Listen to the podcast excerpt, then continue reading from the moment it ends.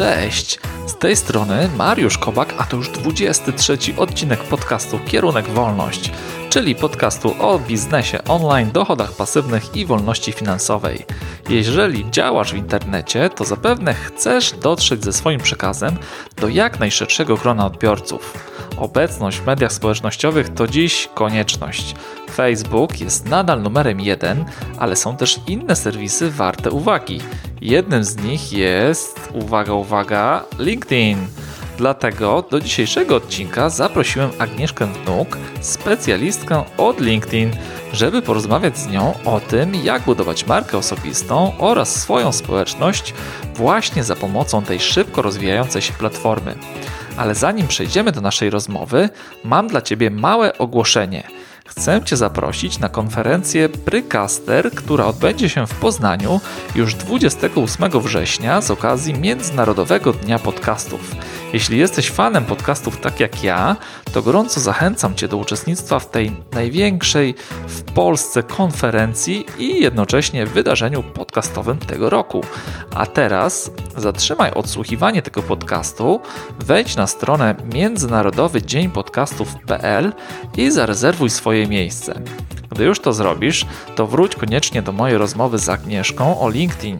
Będzie w niej wiele smaczków, o których nie wiesz, że istnieją na tym portalu. Zatem zaczynamy! Cześć Agnieszka, dzięki, że zgodziłaś się wystąpić w podcaście. Cześć, witam serdecznie i Ciebie, i osoby, które będą mnie słuchały. Agnieszka, szczerze mówiąc, trafiłem na Ciebie jakiś czas temu w innym podcaście Wojtka Struzika. Już patrzę sobie na niego w telefonie. Podcast się nazywa Rozwój Osobisty dla Każdego. No i szczerze mówiąc, ten podcast strasznie mnie zainteresował i zauważyłem nawet, że Wojtek nagrał z Tobą aż 2 rozmowy, więc tym bardziej to mnie zaciekawiło. I jeszcze dodatkową taką rzeczą, o którą wcześniej rozmawialiśmy, ale myślę, że warto powiedzieć, no to było głos mojej społeczności, która chciała się dowiedzieć czegoś więcej o LinkedIn, i szukałem osoby, która zajmuje się tym, powiedzmy, zawodowo, no i przypomniałem sobie o Tobie i dlatego odezwałem się do Ciebie i zaprosiłem Cię do podcastu, żebyśmy mogli porozmawiać o tym, jak budować swoją markę osobistą, jak budować swoją społeczność na LinkedIn właśnie za pomocą tej platformy. Ale może zanim zaczniemy o tym rozmawiać, to powiedz parę słów więcej o sobie, powiedz, czym się zajmujesz na co dzień. Na co dzień faktycznie zajmuję się LinkedInem, ale także pomagam osobom wdrożyć social selling, czyli pomagam osobom zrozumieć w ogóle, czym jest social selling i jak wykorzystywać media społecznościowe do docierania chociażby do klientów swoich, albo również jak marketing może wykorzystać właśnie social media do tego, żeby promować i firmę, a również żeby pracodawca wypadł jako fajny, super pracodawca w mediach społecznościowych, bo dzisiaj media społecznościowe tak naprawdę wiodą prym i mają się całkiem dobrze. I zadam Ci takie pytanie. Wyobraź sobie, moi drodzy słuchacze, wyobraźmy teraz sobie, że nagle media społecznościowe znikają. Czy na co dzień potrafilibyśmy z innymi osobami nawiązywać relacje? Czy to było dla nas łatwe, czy może byłoby zupełnie trudne? W dzisiejszych czasach żyjemy w taki sposób, że te media społecznościowe pomagają nam komunikować się nie tylko w pozyskiwaniu klientów i budowaniu tej marki osobistej, ale i na co dzień jako komunikatory, więc warto sobie to przemyśleć, jak byłby świat wyglądał w ogóle bez mediów społecznościowych, nie mówiąc już o tym, jakby nam ktoś zabrał dzisiaj i wyłączył internet. No właśnie, ja jeszcze jestem z tego rocznika, który pamięta te czasy, kiedy internet nie był popularny w Polsce, a tym bardziej nie było mediów społecznościowych, więc ja jeszcze jestem sobie w stanie przypomnieć, jak to było, chociaż w dzisiejszych czasach na pewno byłoby już dużo trudniej nawiązywać kontakty, podtrzymywać kontakty, a na pewno byłoby trudniej trafiać do bardzo ciekawych czy interesujących osób, z którymi chce się nawiązać jakąś relację. Na przykład ja trafiłem do Ciebie przez media społecznościowe, przez LinkedIna, a gdyby tego nie było, to pewnie byłoby to mocno utrudnione. No na pewno jest to ułatwienie i dodam tylko, że ja też jestem jeszcze z tych czasów, gdzie internet dopiero raczej raczkował i wkraczał.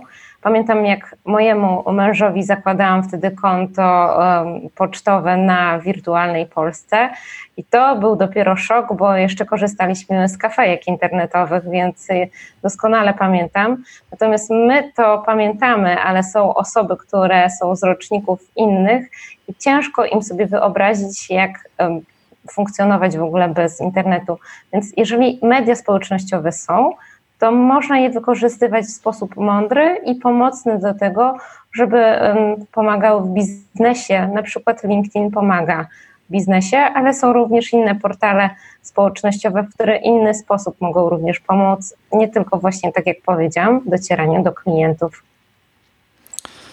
Okej, no to właśnie, skupmy się trochę na LinkedInie i porozmawiajmy właśnie o nim, ale zanim przejdziemy już jakby do szczegółów, to może powiedz, czym tak naprawdę jest ten serwis LinkedIn i do kogo on jest skierowany? Bo teoretycznie ja założyłem tam konto już nie pamiętam kiedy, dawno temu. Nic w zasadzie nie robiłem na tym koncie. Czasami dodawałem moje doświadczenie zawodowe. Nawet moje zdjęcie, które tam miałem przez wiele lat, było no naprawdę bardzo, bardzo stare. Już miało kilkanaście lat. Ostatnio je zmieniłem i zobaczyłem jakby duży wzrost aktywności innych osób na moim koncie. Nie wiem, nagle zaczęło się pojawiać w wynikach wyszukiwania, albo więcej osób zaczęło się do mnie zgłaszać. Ale może tak już zaczynając od podstaw, jak LinkedIn może pomagać osobom, które działają w internecie, mają jakiś swój mały biznes online albo są freelancerami, to jak zacząć działać na LinkedIn? Chodzi mi o takie podstawy, jak na przykład stworzyć konto na LinkedIn i co tam powinno być w pierwszej kolejności. Żeby w ogóle zacząć funkcjonować na LinkedInie, dobrze by było postawić sobie takie pierwsze pytanie, jaki mamy cel i do czego ten LinkedIn ma nam służyć. Bo wiele osób ma różne tak naprawdę cele i też mówiłam o tym, że są osoby, które chcą tutaj znaleźć pracę, są też osoby, które szukają tutaj pracowników, możemy tutaj znaleźć klientów, możemy budować swój profesjonalny wizerunek jako osoby eksperta w jakiejś konkretnej dziedzinie, albo możemy również budować wizerunek świetnego pracodawcy, który dba o swoich pracowników i tym zachęcać innych, żeby u niego właśnie pracować. Od czego zacząć? Oprócz tego, że pomyślimy o tym naszym celu i już będziemy wiedzieć, w jakim kierunku podążamy, bo ten cel później w przyszłości może ulec zmianie, jeżeli znajdziemy na przykład pracę dzięki LinkedInowi, to możemy później budować właśnie swój wizerunek jako tego eksperta w swojej firmie w danej konkretnej dziedzinie. Od czego zacząć? Cel mamy, a profil profilem. To jest dopiero początek góry lodowej. Oprócz tego, że ten profil będzie zbudowany według pewnych kryteriów i zasad, a poradników na ten temat jest bardzo dużo, powiem o pewnych rzeczach.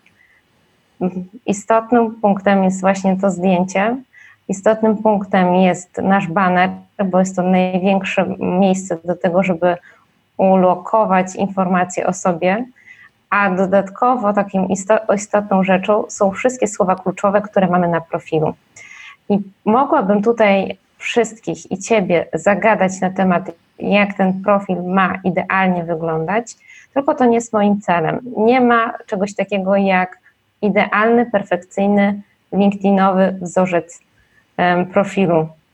Ważne są te aspekty, żeby one były zbudowane krok po kroku, czyli to zdjęcie, i ten baner, i nagłówek, podsumowanie, doświadczenie, umiejętności, zainteresowania. Tylko nie skupiajmy się na tym, że ma być to wszystko idealne i perfekcyjne. Ważne jest to, żeby nasz profil pokazywał, kim jesteśmy, co robimy, czym się zajmujemy i jak innym możemy w jakiś sposób pomóc albo kogoś zaciekawić i zainteresować, żeby później ta osoba z nami nawiązała relację potrzebną albo do tego, że to może być Twój nowy pracownik, albo do tego, że może być to właśnie osoba, która pomoże Ci w biznesie. Więc podsumowując, profil profilem, ale to jest początek całej tej naszej układanki na LinkedInie. Ja mówię, że LinkedIn ma takie 4 puzzle, one tworzą pewną całość. Jeżeli jednego puzzla brakuje, komunikuje, to LinkedIn nie może funkcjonować w takim dobrym stopniu, jak niektórym się wydaje. Więc profil, potem trzeba znaleźć odpowiednią grupę docelową, do kogo chcemy w ogóle trafić na LinkedInie, trzeba to przemyśleć. Czy my chcemy trafić właśnie jako osoba poszukująca do jakich pracodawców, kogo my szukamy, a jeżeli jesteśmy osobą, która pracuje już w biznesie, w jakiejś konkretnej branży, to do jakiego klienta chcemy uderzyć, do jakich person, do osób, jakich, kogo właściwie szukamy. Inną istotną rzeczą to jest nawiązywanie właśnie tych kontaktów i zaangażowanie. Czyli jeżeli już mamy określoną naszą grupę, to warto również budować to zaangażowanie, czyli przypominać o sobie, że w ogóle jesteśmy. Funkcjonujemy w mediach społecznościowych, a na LinkedInie w sposób profesjonalny, bo tam skupione są osoby wokół właśnie głównie biznesów B2B, gdzie są głównie profesjonaliści i osoby, które dbają o ten wizerunek, nie tak jak w porównaniu na Facebooku, że wpuszczane są byle jakiego rodzaju treści. Warto zadbać właśnie o treści, które pokażą, czym się interesujemy, co lubimy, bo na tej podstawie ktoś inny może nas ocenić, jaką jesteśmy osobą. Więc te 4 puzzle: profil, kontakty, zaangażowanie i treści. I to wszystko powinno śmigać i działać. I wiem, że dla wielu osób będzie się teraz wydawało, no to ale od czego właściwie zacząć? Najłatwiejsze, najprostsze zadania wybieramy na początek i nie wszystkie naraz, tylko zacznijmy od przebudowania profilu. Na początek wystarczy, a przy tym jest naprawdę dużo pracy. No dobra, powiedziałaś mnóstwo fajnych rzeczy. No i rzeczywiście na LinkedIn można być w kilku, powiedzmy, grupach, tak? Można być pracownikiem, który szuka pracodawcy, można być pracodawcą, który szuka pracownika, można być headhunterem, który też szuka pracownika, ale ja bym się chciał skupić na takim scenariuszu, że jesteśmy takim właśnie drobnym, niedużym przedsiębiorcą. Mamy swój mały biznes online, jesteśmy freelancerem, świadczymy na przykład usługi internetowe. Powiedzmy, że tworzymy strony internetowe i dodatkowo jeszcze mamy jakieś swoje produkty online. No i powiedzmy, że dopiero zaczynamy naszą działalność na LinkedIn. Nawet jeżeli wcześniej pracowaliśmy gdzieś w pracy na etacie, no to powiedzmy, że z czasem staliśmy się takim freelancerem i chcielibyśmy pozyskiwać klientów za pomocą LinkedIna. Czyli wiemy już, kto jest naszą grupą docelową, mamy ją sprecyzowaną, wiemy, że te osoby są na LinkedIn, ale nie chcielibyśmy konkurować na przykład ceną z innymi podobnymi osobami do nas.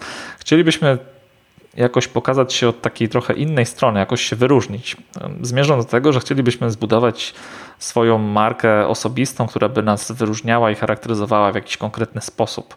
Czy są jakieś rady, czy masz jakieś rady, które pomagają budować taką markę osobistą na LinkedIn i które pomagają w taki widoczny sposób wyróżnić się od konkurencji, od takich innych osób, które świadczą bardzo podobne usługi, takie jakie my świadczymy? Tylko dodam to, że budowanie marki osobistej to nie tylko media społecznościowe i świat wirtualny.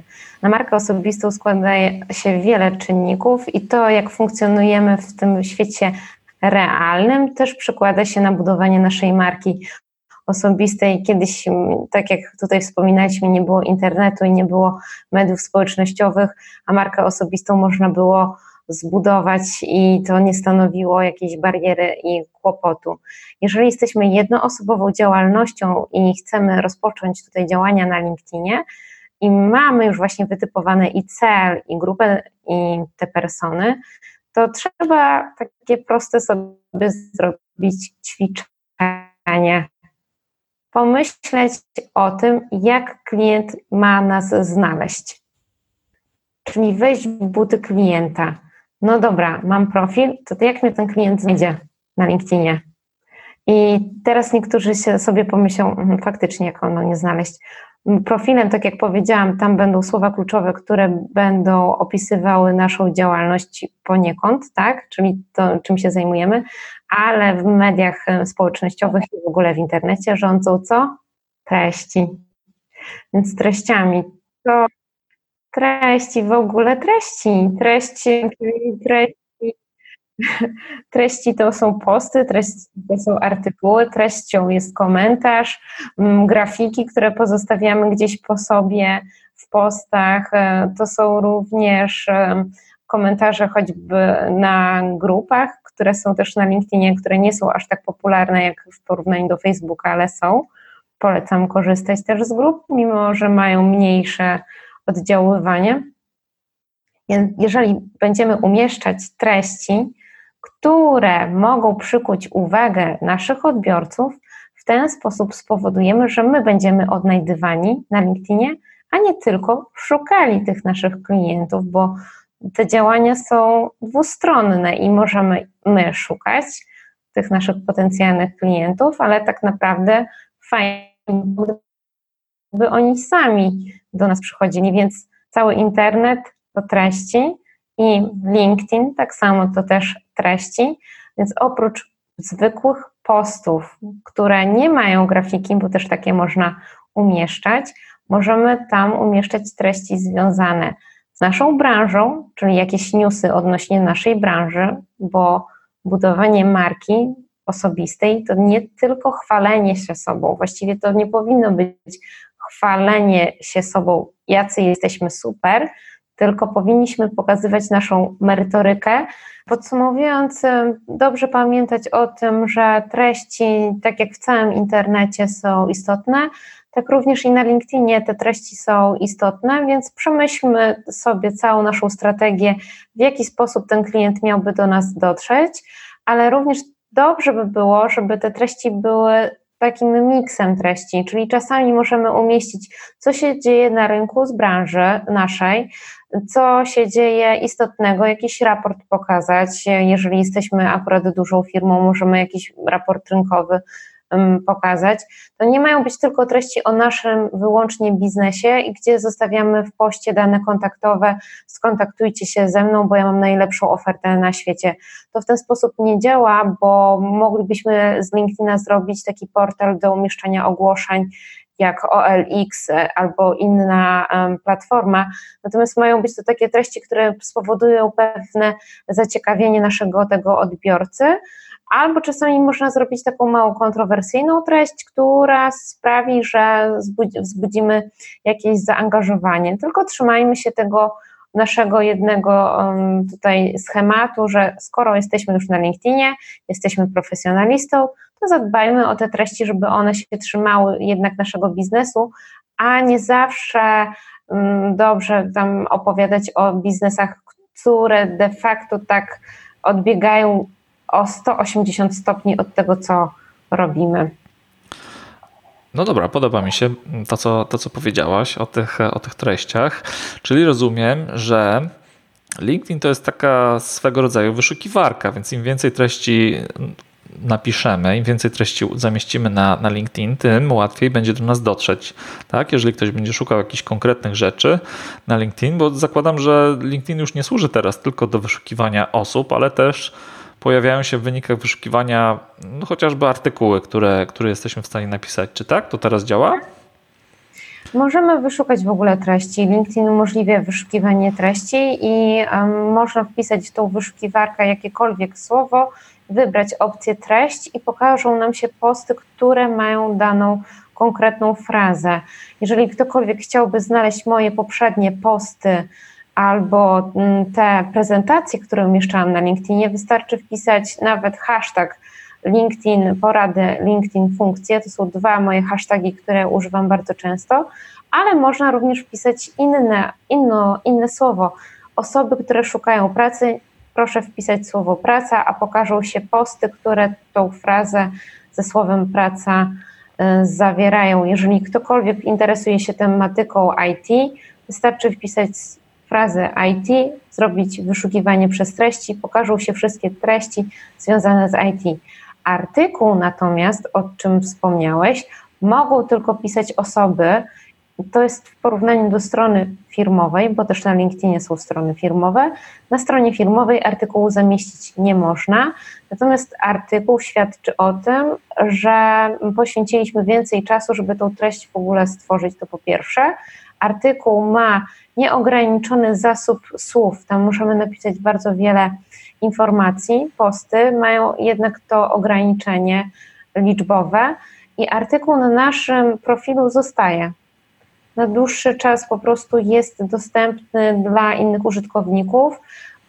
W pierwszej kolejności widzimy ostatni artykuł, jaki napisaliśmy, możemy przeczytać pozostałe artykuły, które są na naszym profilu, natomiast posty mają to do siebie, że ich żywotność nie jest tak długa jak artykuł, czyli artykuł będzie na naszym profilu osobistym, można zajrzeć do moich, też polecam, a posty po prostu trzeba systematycznie, regularnie publikować, jeżeli chcemy być aktywną osobą na LinkedInie, bo ta aktywność w tym całym procesie, żeby w dotarciu do tych klientów jest naprawdę bardzo istotna.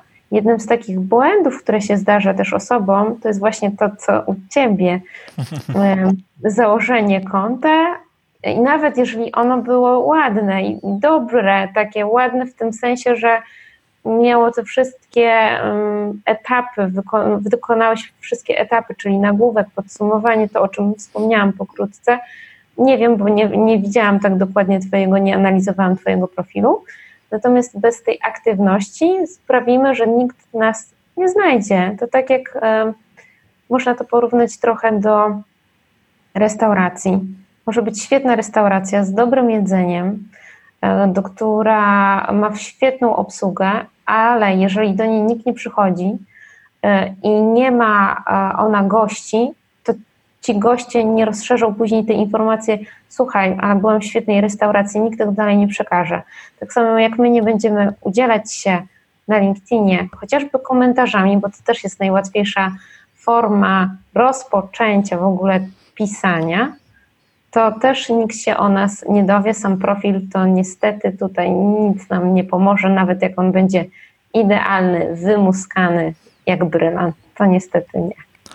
Okej, czyli rozumiem, że jeżeli chcę budować swoją społeczność na LinkedIn i budować też markę osobistą i wokół niej społeczność, no to trzeba tworzyć treści na LinkedIn. I to muszą być zarówno posty, artykuły oraz też inne materiały, tak jak ty wspomniałeś, że na przykład masz prezentację, ale to nie wszystko, tak? Trzeba być też aktywnym. Czyli na przykład trzeba robić takie fajne rzeczy, które ty zrobiłaś, gdy ja odezwałem się do ciebie na LinkedIn. Na przykład wysłałaś mi wiadomość głosową i szczerze mówiąc to było trochę dla mnie małe zaskoczenie, bo ja nie wiedziałem, że można wysyłać takie wiadomości. Potem sprawdziłem, że rzeczywiście można, ale tylko za pomocą aplikacji na telefon. W tej wersji przeglądarkowej tam nie ma takich funkcjonalności. No i takie coś widziałem w innych serwisach społecznościowych, na przykład na Instagramie. Tak niektórzy robią, że po prostu wysyłają taką wiadomość wideo i witają cię osobiście w grupie swoich subskrybentów, obserwatorów. Tak też można zrobić, na przykład gdy ktoś zapisuje się na twoją listę mailingową, też są specjalne aplikacje, które to umożliwiają, nagranie krótkiego wideo albo audio powitalnego. No, ale nie wiedziałem, że tak też robi się teraz na LinkedIn. To pytanie jest takie, czy właśnie to jest taka teraz fajna metoda na to, żeby powitać nowe osoby, które zaczynają nas na przykład obserwować na LinkedIn albo po prostu dołączają do naszego grona znajomych na LinkedIn. Czy to jest taka metoda nawiązywania relacji bliższej z taką osobą? Czy w ogóle polecasz taką metodę? Budowanie relacji zarówno ważne jest w tym świecie wirtualnym, jak i w tym świecie realnym. I ja należę do takich osób, która docenia kontakt z osobą taki face to face.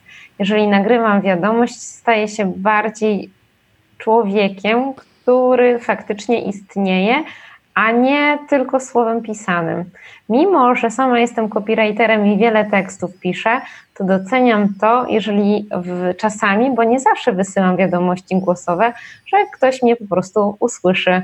Jestem wtedy taka bardziej, jakby to nadaje temu LinkedInowi, bardziej ludzką twarz i można również wysłać wiadomość, nagranie wideo na LinkedInie, na aplikacji również. Ja nie stosuję tego często, tak jak powiedziałam, ale wybiórczo i wiem, że właśnie osoby, które otrzymują ode mnie taką wiadomość, są pozytywnie zaskoczone i też mówią to samo co ty, że nie wiedziały, że jest taka forma do nagrywania, a poza tym jest to ułatwienie dla tych osób, które nie lubią pisać w ogóle, to można po prostu nagrać wiadomość i to jest o wiele szybsze i łatwiejsze, nawet jeżeli jedziemy w samochodzie, chociaż nie polecam używania telefonu bez zestawu głośno mówiącego, żeby nie było, że tutaj sugeruję, żeby korzystać podczas jazdy, prowadząc samochód i korzystać z telefonu.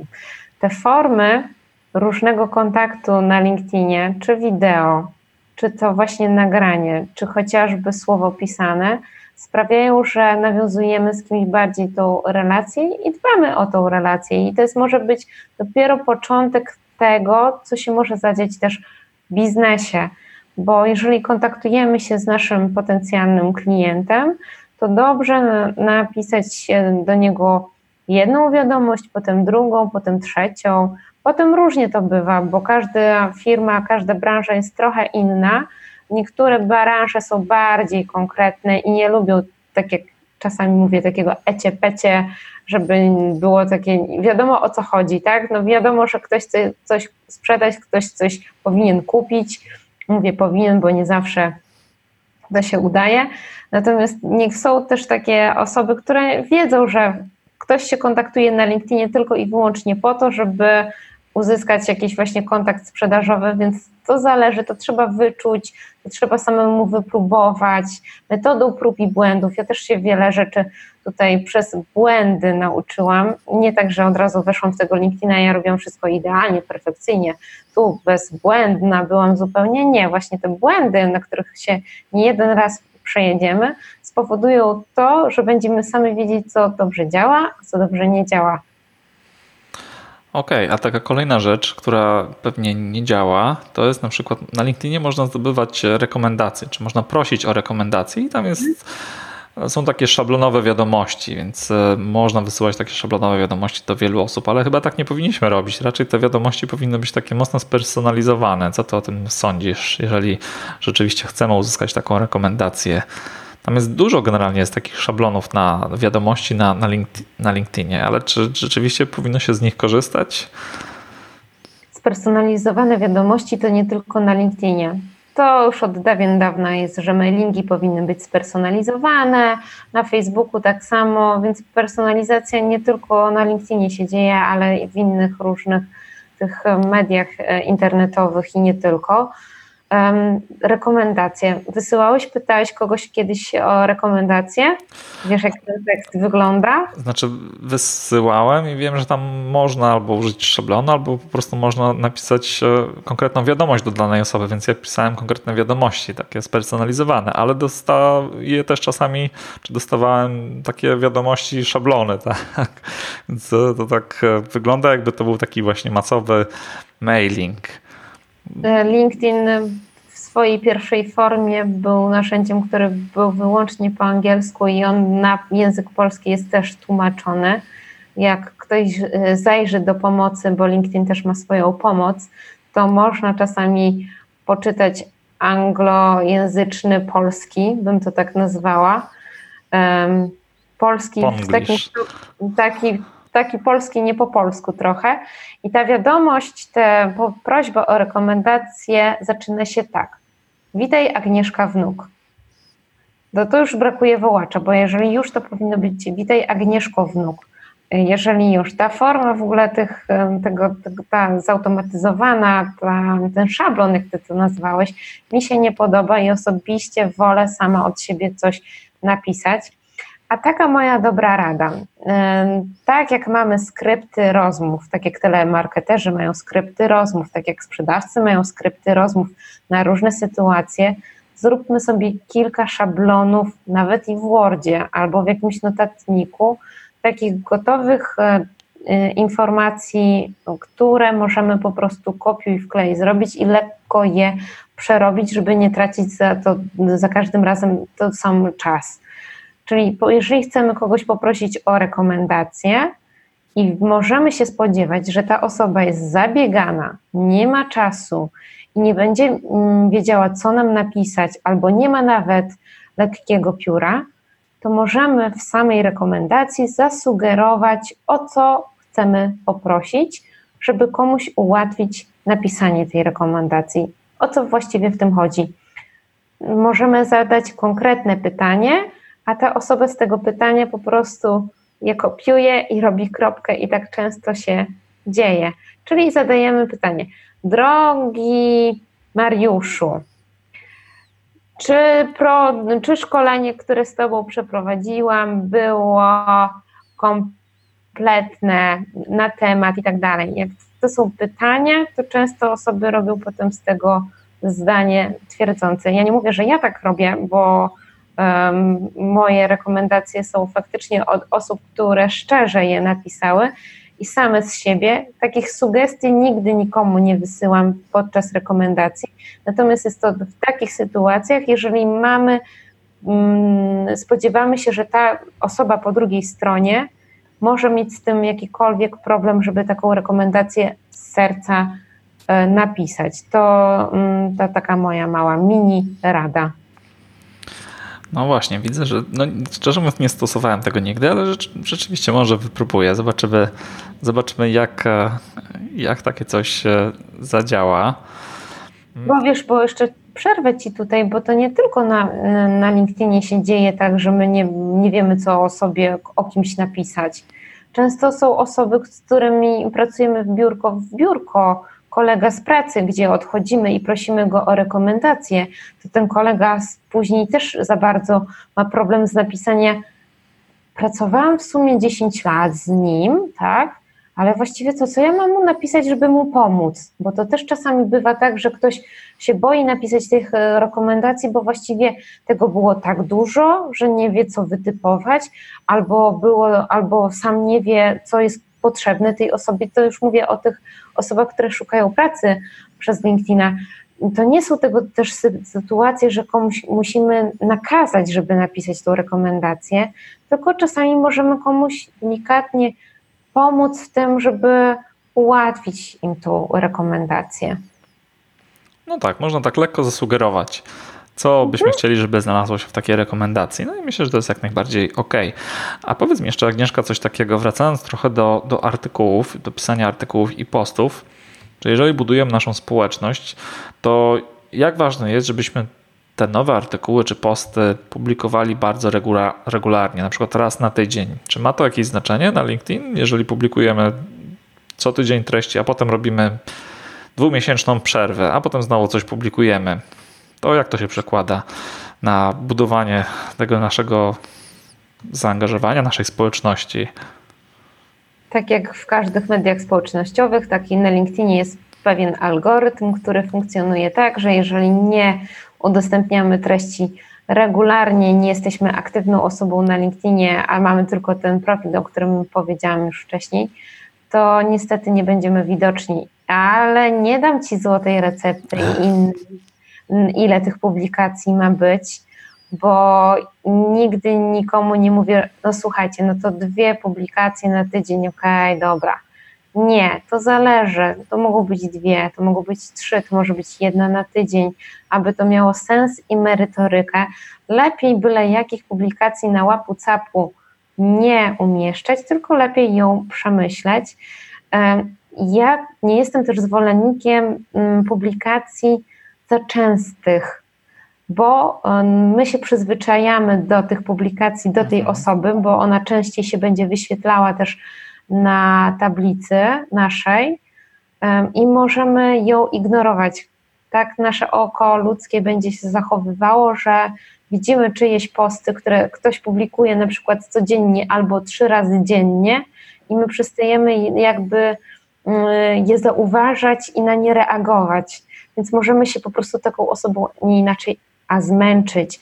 Są też osoby, które często publikują posty w tym samym wzorze, czyli mają swoją kreację, swoje zdjęcie i teksty I uwierz mi, że po jakimś czasie my się męczymy tymi osobami, tymi zdjęciami, że znowu ona, znowu on, znowu to zdjęcie, znowu nie czytamy w ogóle tego, a to nie o to też chodzi, dlatego powiedziałam, że ten miks tych treści jest naprawdę istotny, żeby nie zmęczyć, nie zanudzić naszych odbiorców, tylko bardziej ich jeszcze zaciekawiać, angażować, żeby oni również komentowali pod naszymi postami i również polecali i udostępniali chociażby te treści dalej, bo pamiętaj, że w marce osobistej to nie jest o to, że my mamy o sobie sami mówić, tylko dobrze jest, że to inni o nas mówią i inni nas polecają. To takie ma być, tak jak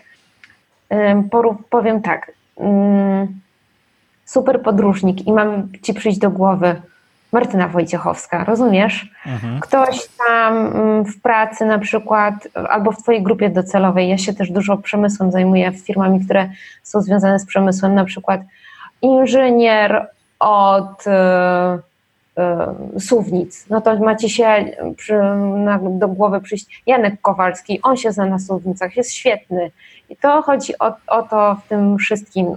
Tak samo też taki przykład z życia wziętego z sąsiedztwa.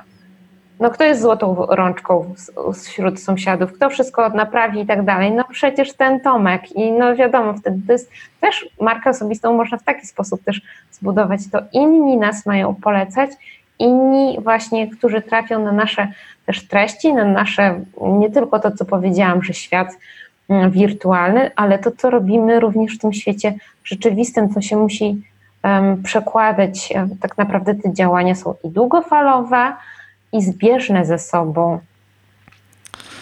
No właśnie, nasza marka osobista to chyba nie to, co my komunikujemy światu, tylko to, co ludzie myślą na nasz temat albo jaki nasz obraz w głowie mają, czyli właśnie to, co powiedziałaś o tym super podróżniku i że człowiek ma w głowie Martynę Wojciechowską, czyli i szczerze mówiąc też ją miałem w głowie, ty o tym powiedziałaś, więc rzeczywiście to działa. Martyna Wojciechowska ma chyba dobrze to robi, dobrze buduje swoją markę osobistą, ale powiedziałaś ciekawą rzecz o tych algorytmach i może przejdźmy od razu płynnie, skoro mówimy o algorytmach, do Social Selling Index. Co to jest ten Social Selling Index? Bo szczerze mówiąc, ja trafiłem na to bardzo niedawno i to dzięki tobie. W ogóle dowiedziałem się, że coś takiego istnieje na LinkedIn i sprawdziłem ten mój Social Selling Index i on jest na chyba niskim poziomie, bo to jest 43 punkty na 100. Ale szczerze mówiąc, ja nie do końca rozumiem, co to jest i co on dokładnie pokazuje i jaki poziom to jest, jaki poziom powinien być i za co on dokładnie odpowiada, bo zakładam, że jest wiele czynników branych pod uwagę, może nawet nie wszystkie są ujawnione przez LinkedIn, no ale czy możesz powiedzieć coś więcej? Do czego służy ten indeks i o czym on dokładnie mówi, co on komunikuje? Ten indeks to jest taki bezpłatny pomiar naszego takiego istnienia na LinkedInie. On bierze pod uwagę 4 filary, czyli jak wygląda nasz profil, jak znajdujemy właściwe kontakty, jak budujemy relacje i zaangażowanie. I to są takie 4 różne właśnie filary, które składają się na tą naszą punktację.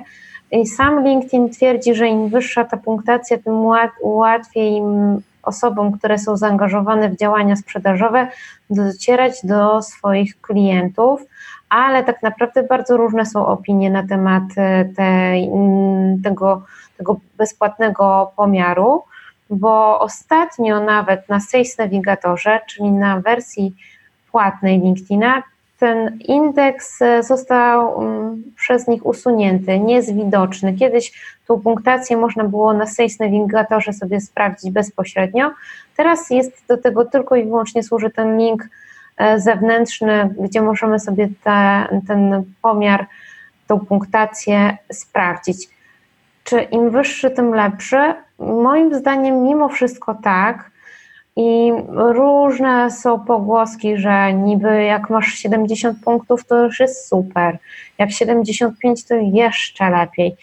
Czy ta numeracja faktycznie się przekłada na nasze działania na LinkedInie?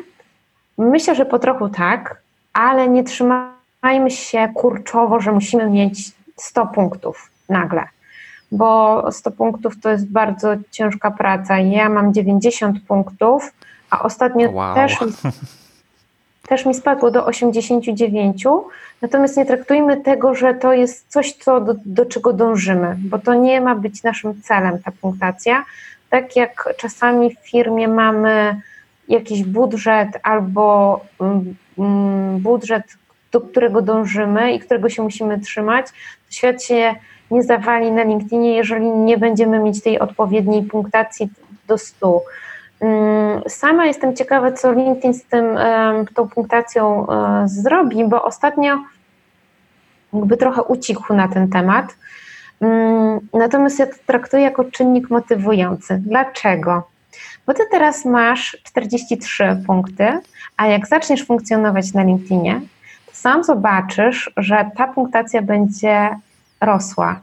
A tak czasami na niektórych to wpływa, że chcemy mieć jeszcze więcej i więcej i więcej, więc ta motywacja, zaangażowanie, budowanie tych relacji, przemiana profilu, przebudowa powoduje to, że to jak te punkty nam tak fajnie do góry rosną, to nam się bardziej chce.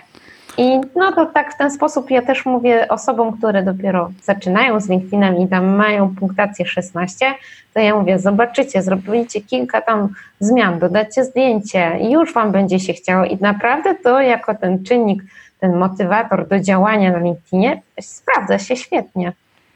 A, jeszcze dodam, że jakby ktoś chciał w ogóle się dowiedzieć wszystko na temat tego Social Selling Index, to mam na swoim profilu na LinkedInie cały artykuł o tym od A do Z, rozłożyłam go na łopatki. To jak znaleźć ten artykuł? Powiedz, to podlinkujemy w notatkach do podcastu. Znaczy znaleźć mnie na LinkedInie, mój profil na LinkedInie Agnieszka Wnuk, wpisać w wyszukiwarkę i on jest w mojej aktywności. Po lewej stronie są artykuły i on jest z ostatnich właśnie moich artykułów, które napisałam. On się pokaże jako pierwszy. Czyli to jest taki element grywalizacji. Czyli im więcej rzeczy robimy na LinkedInie, no to widzimy, że nasze punkty rosną. Czyli taka jakby mała grywalizacja, taka zachęta do bardziej aktywnego korzystania z LinkedIna. Też wielu trenerów twierdzi, że ten wynik później nie ma zupełnie znaczenia na to, jak funkcjonujemy na LinkedInie, czyli ta liczba, przekroczenie 80 punktów, czy mamy później 81, czy 83, nie robi takiego już później znaczenia.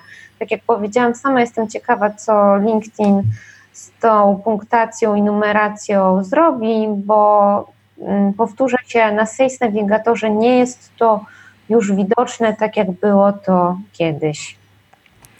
Agnieszka, powiedz jeszcze trochę o grupach na LinkedInie, bo są grupy tematyczne na LinkedInie, ale czy one są popularne? Bo widziałem, że różnie to bywa. Niektóre grupy mają mnóstwo członków, niektóre mają mniej. No i tak porównując to trochę do Facebooka, tam też są grupy, tam są bardzo popularne. To czy grupy na LinkedInie służą mniej więcej do tego samego, żeby skupiać ludzi wokół jakiejś konkretnej tematyki, wokół jakiejś konkretnej aktywności, no i tam budować zaangażowanie, dyskusje, czyli to nie są po prostu artykuły, czyli tylko takie miejsce na dyskusję, na konkretne tematy związane z konkretnym obszarem. Czy właśnie do tego służą grupy na LinkedInie, czy one służą do czegoś innego? Czy nie jest to taki trochę zaniedbany obszar przez LinkedIna? Tak jak powiem, grupy wszędzie mają tą samą ideę, czyli skupiają osoby, powinny skupiać osoby wokół jakiejś danej tematyki, wokół jakiegoś problemu, wokół jakiegoś wspólnego zainteresowania. Tak na LinkedInie to tak samo funkcjonuje. I jak mówiłam wcześniej, te grupy nie są na tyle popularne jak na Facebooku, ale warto z nich korzystać. Dlaczego?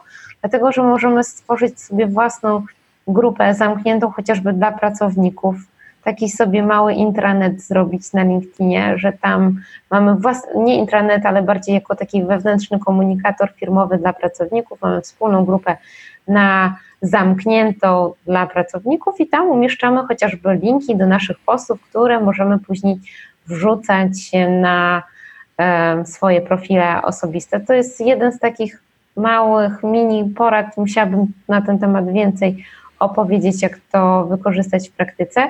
Natomiast grupy, możemy znaleźć grupy dla inżynierów i tam będą posty albo czasami informacje związane z jakąś konkretną branżą inżynierską. Możemy tam znaleźć członków bardzo dużo, którzy właśnie, do których możemy wysłać wiadomość bez najpierw nawiązywania kontaktu, tylko bezpośrednio można do kogoś z grupy wysłać wiadomość. To jest miesięczne ograniczenie, także tych wiadomości nie wiadomo ile można wysyłać.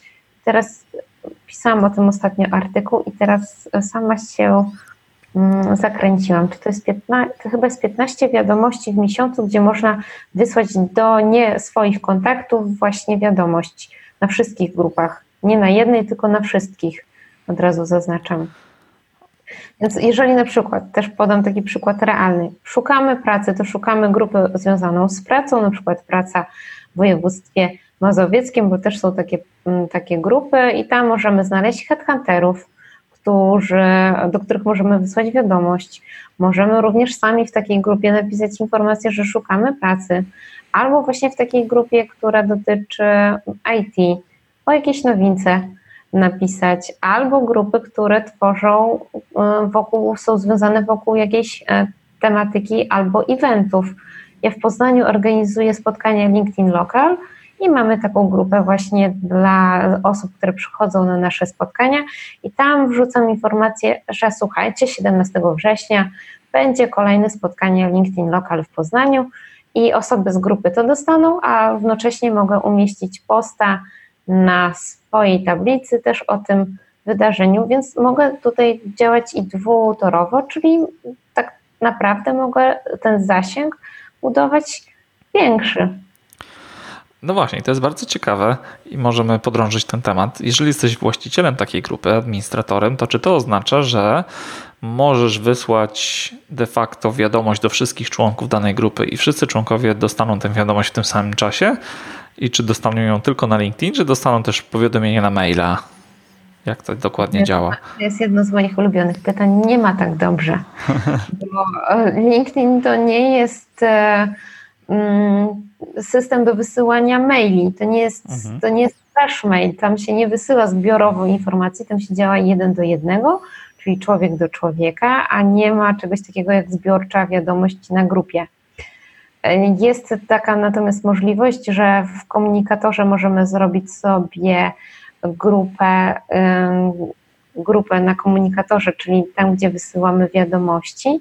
Możemy zaprosić kilkanaście osób do jednej wiadomości, z 50 osób i możemy do nich równocześnie wysłać jedną wiadomość. Czyli wyobraźmy sobie, że pracujemy w dużej korporacji, organizujemy jakiś duży event i chcemy zaprosić tylko 30 osób na ten event, żeby się reszta na przykład nie dowiedziała, chociaż to jest nierealne, no to przez komunikator na LinkedInie do 30 osób, jeżeli ktoś chce, to można wysłać taką wiadomość zbiorczą od razu. Aha, i można sobie zapisać taką grupę i ona już będzie na stałe stworzona, tak? Czyli można będzie wysłać komunikację do tych 30 osób.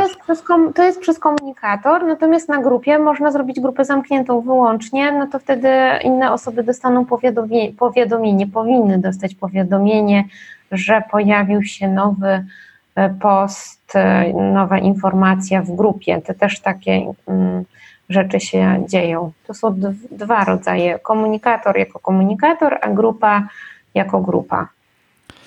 A powiedz jeszcze, czy jeżeli ktoś dołącza do takiej grupy zamkniętej, to czy można mu wyświetlić jakąś taką konkretną wiadomość albo spersonalizowaną wiadomość powitalną, czy nie ma takiej funkcjonalności? Można. Jak ja jestem administratorem grupy i widzę, najpierw muszę zaakceptować osoby, które chcą przyłączyć się do mojej grupy.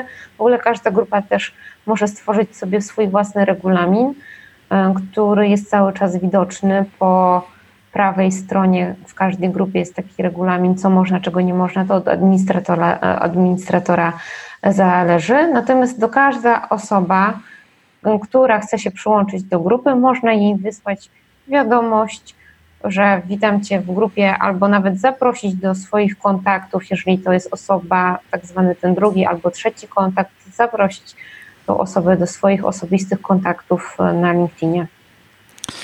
No dobrze, a powiedz mi jeszcze, już zostawmy grupy na razie, powiedz mi jeszcze, jakie są przewagi LinkedIn nad Facebookiem? No bo Facebook, wiadomo, tak jest najpopularniejszy serwis społecznościowy na świecie, no ale tam się dzieje bardzo dużo. Tak, tam jakby mi przynajmniej kojarzy się Facebook z taką częścią bardziej rozrywkową, chociaż wiem, że dużo osób też buduje swoje społeczności, robi to profesjonalnie, ale czy LinkedIn ma tutaj jakąś dużą przewagę nad Facebookiem, jeżeli chodzi właśnie o budowanie społeczności czy budowanie marki osobistej? Markę osobistą można budować i na Facebooku, i na LinkedInie, i na Instagramie, i tak jak mówiłam, w świecie realnym dobrze to wszystko ze sobą połączyć. To tak naprawdę zależy od tego naszej, co właściwie chcemy osiągnąć, do kogo chcemy dotrzeć. Natomiast na LinkedInie w porównaniu do Facebooka jest tak, że tam są profesjonaliści.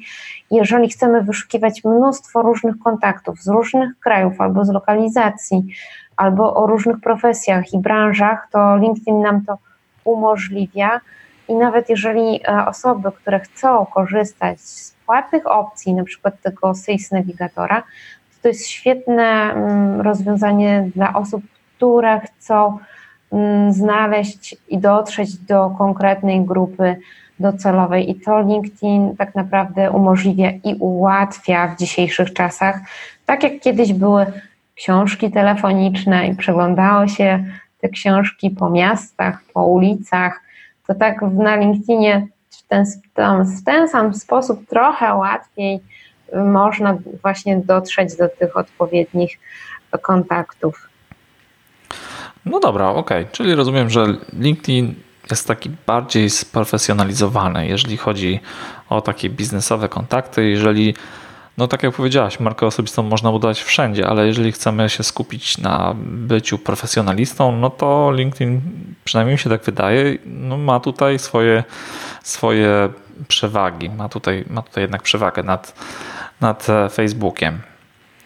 Póki co nie ma lepszego medium społecznościowego, które ułatwia w znajdowaniu odpowiednich osób i kontaktowaniu się z nimi, a to dopiero ten kontakt, to i tak dopiero początek tego, co się zadzieje w tym naszym procesie, bo jeżeli jesteśmy sprzedawcą i chcemy dotrzeć do takiego klienta, to LinkedIn nie zawsze będzie tym najlepszym rozwiązaniem, które za pomocą LinkedIna to zrobimy, bo często się dzieje tak, że na LinkedInie nawiązujemy pierwszy kontakt, ale później wszystko się dzieje i tak w tym świecie realnym, czyli albo zadzwonimy do tej osoby, albo do niej napiszemy maila, albo się z nią spotkamy. Różne są metody. Natomiast taka ciekawostka, a wiesz, że LinkedIn jest starszy od Facebooka? O, nie wiem. I tutaj, jeżeli też w marce osobistej też jest taka jedna z zasad, nie jest istotne, kto był pierwszy. Tak, czyli nie jest to, jak budujemy własną markę osobistą, nie musimy być pierwsi, możemy być kolejną osobą, ale te wszystkie czynniki, strategię opracowaną może mieć naprawdę w świetny sposób wyrobioną. Tak jak Ci zadałam pytanie, czy Martyna Wojciechowska była pierwszym podróżnikiem na świecie? No właśnie, no nie była. Nie była osobą, która zajęła się swoją właśnie marką. No dobrze, a powiedz mi jeszcze coś takiego, bo to mnie interesuje. Jeżeli jestem blogerem, czyli jestem osobą, która tworzy treści internetowe, tworzy fajne wpisy i żeby to zrobić, czasami trzeba poświęcić naprawdę dużo czasu, wiele godzin, spędzić na taki swoistego rodzaju research na dany temat. No i powstaje naprawdę fajny wpis na blogu.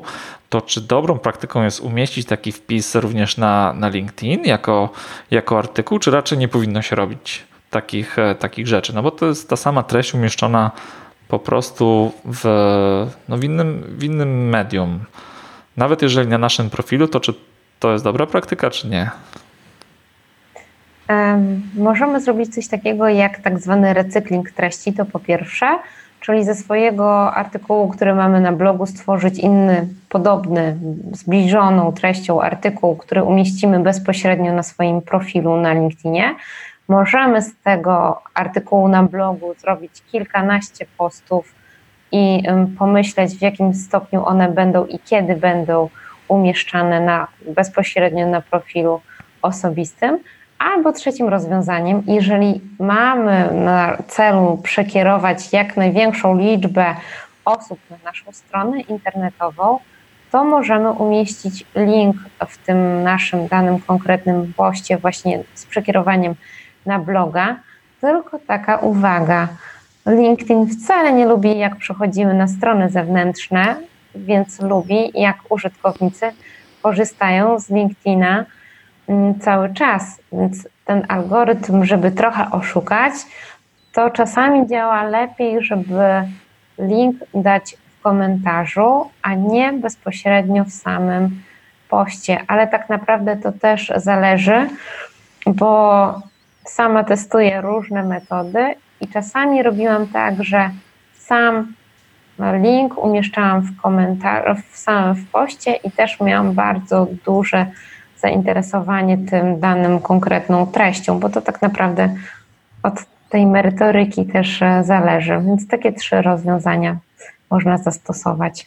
Pamiętając o tym, że ten recykling treści można tworzyć na kilkanaście różnych sposobów, bo z artykułu można nawet zrobić i grafikę, i jakąś krótką prezentację, więc to jest pole do popisu szerokie.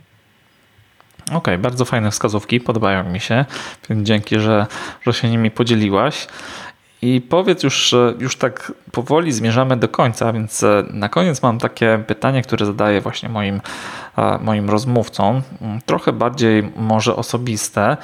Jeżeli mogłabyś wymienić 1, 2 albo 3 osoby, które inspirują cię na co dzień do działania, to kto to może być? I to mogą być właśnie autorzy podcastów, blogerzy, autorzy książek, a może po prostu osoby działające na LinkedIn. Czy masz takie osoby, które inspirują cię codziennie do działania? Codziennie do działania, które mnie inspirują? To jeżeli bym miała tutaj powiedzieć... Teraz wiesz, mi się rzuca moja rodzina tak naprawdę, bo ja jestem też osobą, która dla priorytetem jest moja rodzina, ale z osób, które w świecie biznesowym tak krążą, to nikogo nie wymienię, żeby nikogo nie urazić, że o tej osobie nie wspomniałam i osobiście wolę tego na to pytanie nie odpowiadać, bo tych osób jest naprawdę dużo. Każda z osób, w ogóle każdy z nas jest zupełnie inny. Każdy w inny sposób może nas inspirować do działania, a motywatorem, który daje mi zawsze siłę, to jest mimo wszystko rodzina. No okej, no i bardzo fajnie. Okej, Agnieszka, to już tak na zupełny koniec naszej rozmowy. Powiedz, jak najłatwiej znaleźć cię w internecie. Wiadomo, na LinkedIn, ja tak na ciebie trafiłem, ale czy masz jeszcze jakieś inne swoje konkretne miejsca, gdzie rzeczywiście można cię znaleźć w internecie, można się z tobą skontaktować? A dlaczego w internecie? Ze mną się można spotkać bezpośrednio. To jest to, co najbardziej lubię i też ostatnio powiedziałam, że potrafię kogoś zagadać na śmierć, ale mój mąż jeszcze żyje. Tak na koniec. Można mnie spotkać na spotkaniach LinkedIn Local, które organizuję w Poznaniu. Można mnie spotkać również w świecie tym realnym, na różnych spotkaniach, konferencjach, bo też często biorę udział jako prelegentka, a w świecie wirtualnym zapraszam na profil na LinkedInie, na Facebooku też działam, jako tako. Mam konto też na Twitterze, ale też tam nie jestem na tyle aktywna i można oczywiście się ze mną skontaktować i przez telefon, e-maila do mnie można wysłać, różne formy kontaktu, a nawet SMS-y czytam, więc wszelka forma kontaktu ze mną jest możliwa, a najchętniej lubię gadać i nagrywać wiadomości, też potrafię, tak jak ty sam wiesz o tym. Tak, dokładnie. No dobra, Agnieszka, bardzo ci dziękuję za wystąpienie w podcaście, za podzielenie się tą masą wiedzy na temat LinkedIna, no i nie tylko na temat social sellingu, na temat budowania marki osobistej, także masa ciekawej wiedzy. Sam skorzystam z twoich wskazówek, zobaczę, czy rzeczywiście ten mój social selling index podskoczy trochę do góry, jak zacznę aktywniej działać na LinkedInie. Także bardzo ci dziękuję za całą tą naszą dosyć długą rozmowę. No, tak jak mówiłam, mogę gadać godzinami, a to tylko dlatego, że wcześniej byłam marketerem B2B i pracowałam wiele lat w sprzedaży i ta wiedza jakoś tak się przekłada później na te wszystkie działania, które prowadzę. Dla wszystkich słuchaczy, którzy mnie słuchali, wszystkiego dobrego i mam nadzieję, że do usłyszenia. Ja też mam taką nadzieję, także do usłyszenia. Dziękuję. I tym sposobem dotarliśmy do końca podcastu. Mam nadzieję, że moja rozmowa z Agnieszką na temat LinkedIn ci się podobała. Jeżeli tak, to zachęcam cię do zostawienia pozytywnego komentarza w serwisie iTunes lub Spotify lub w jakiejkolwiek innej aplikacji, w której słuchasz tego nagrania. Dodatkowo zachęcam cię do zrobienia jednej fajnej rzeczy. Możesz teraz zrobić screenshot na swoim telefonie i umieścić ten screenshot na przykład na Instagramie. Oznacz mnie również na Instagramie, Mariusz Kobak, tak mnie znajdziesz i w ten sposób dowiem się, że słuchasz mojego podcastu. Będzie mi super bardzo miło z tego powodu. Także do usłyszenia w kolejnym odcinku. Cześć, trzymaj się.